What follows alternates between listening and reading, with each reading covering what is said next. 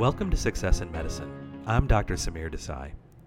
From time to time on this podcast, I like to answer questions submitted by our listeners.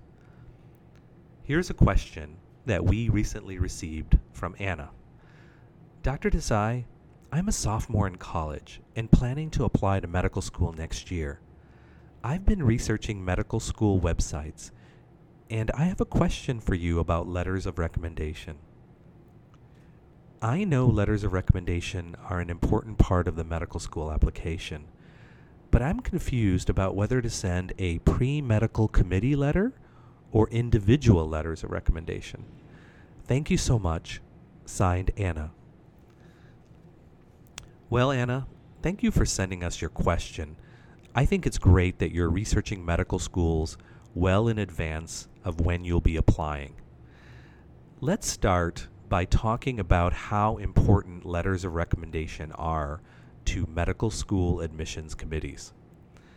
Several years ago, the AAMC surveyed medical schools to determine what factors were most important in the admissions process. What they did was to present medical schools with a list of factors or criteria, and then they asked schools to rate each factor on a scale of 1 to 5. A rating of 1 meant that the factor was not important, while a rating of 5 meant the factor was very important. When schools were asked to rate the importance of recommendation letters when deciding whom to interview, letters were ranked fourth, just a tiny bit behind GPA and MCAT. Letters received a mean rating of 3.4.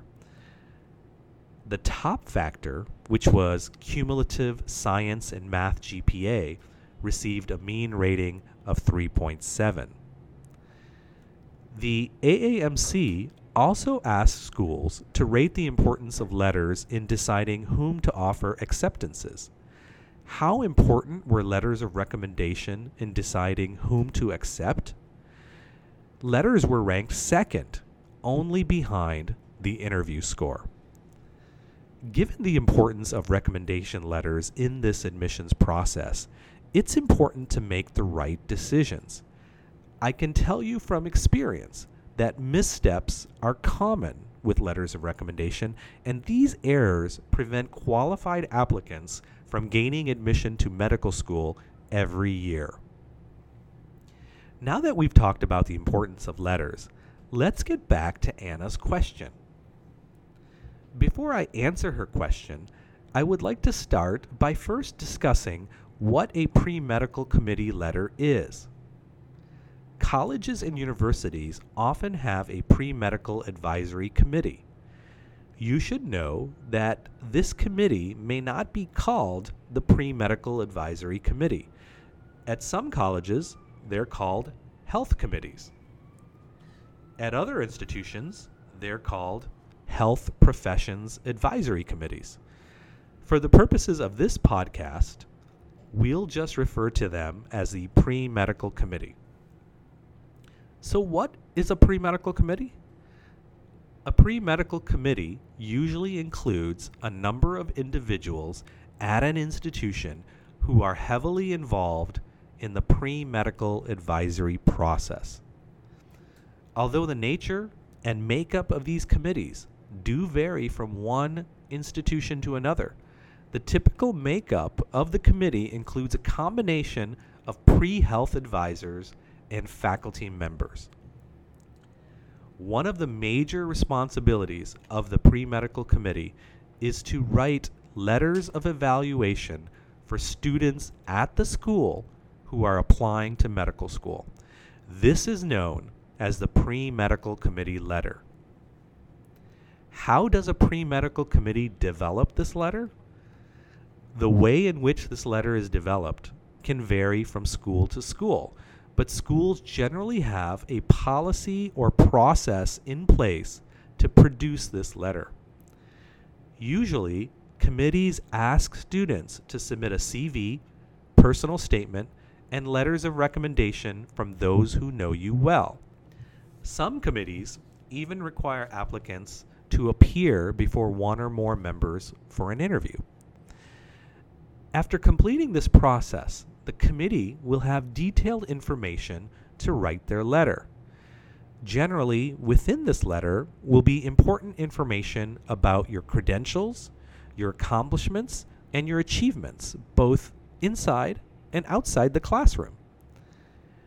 The pre medical committee letter will typically include information about your experiences with respect to community service, leadership, and research, as well as other activities medical schools would be particularly interested in.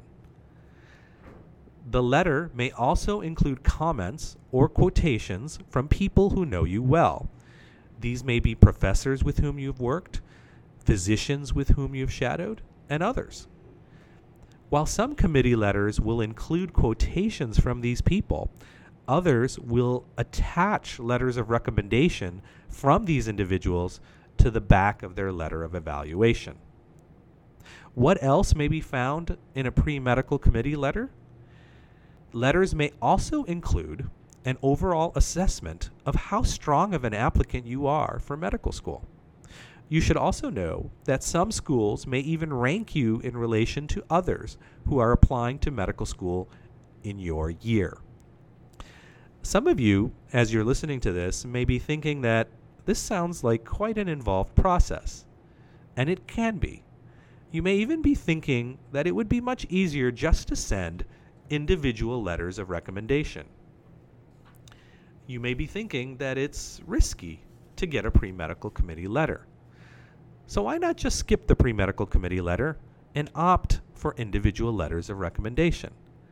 The reason is some medical schools require the pre medical committee letter. In a 2016 survey conducted by the AAMC, inquiring about policies regarding letters of recommendation for application to medical school, 11 medical schools were found to require the pre medical committee letter. I know what some of you are thinking. Only 11 schools? Well, I can still get into medical school without getting a pre medical committee letter. But it's not that simple. Although only 11 out of the 107 allopathic medical schools that responded to this survey require the pre medical committee letter, a much larger number of schools prefer this letter. According to the survey, 58 medical schools prefer the letter. So, to summarize this data, 64% of medical schools responding to this survey indicated that they either require or prefer the pre medical committee letter. Given this data, Anna, my recommendation to you is to do both. Get a pre medical committee letter as well as individual letters of recommendation. Why? Well, first, you will need to send individual letters of recommendation to the pre medical committee. The pre medical committee will then use the individual letters of recommendation to help them create your pre medical committee letter of evaluation. Second, for those schools that do not require or prefer the pre medical committee letter, you can elect to send individual letters of recommendation in lieu of the pre medical committee letter. With this approach, you've covered all your bases. One word of caution. If you choose not to obtain a pre medical committee letter at a school that has a pre medical committee, you will be asked by medical schools why you chose not to do so. And the reason that you give will certainly play a role in your chances of receiving an interview offer. Sometimes, however, schools will make exceptions to their rules. For example, you may attend a college which does not have a pre medical committee, in which case, sending individual letters of recommendation may be just fine. One final tip for those of you who are attending a college which has a pre medical committee letter process, and that is to do what Anna did. Start researching the process at your school well in advance. That way, you will not miss any deadlines related to the process of securing the pre medical committee letter. since it's a process that takes time. It may start as early as the fall before the year in which you apply. Anna, I want to thank you again for your question, and I wish you the best of luck as you move forward with your efforts to secure your place in medical school. In a future episode of the Success in Medicine podcast, we will talk about what you can do to maximize the chances of obtaining an outstanding letter of recommendation from the pre medical committee. As always, don't forget to visit us at our website, thesuccessfulmatch.com, where we have additional resources for students seeking admission to medical school. And if you have a moment, please do rate and review us at iTunes. It does help get the word out about our podcast, and we would really appreciate it. Thank you for listening to the Success in Medicine podcast. Until next time, I'm Dr. Samir Desai.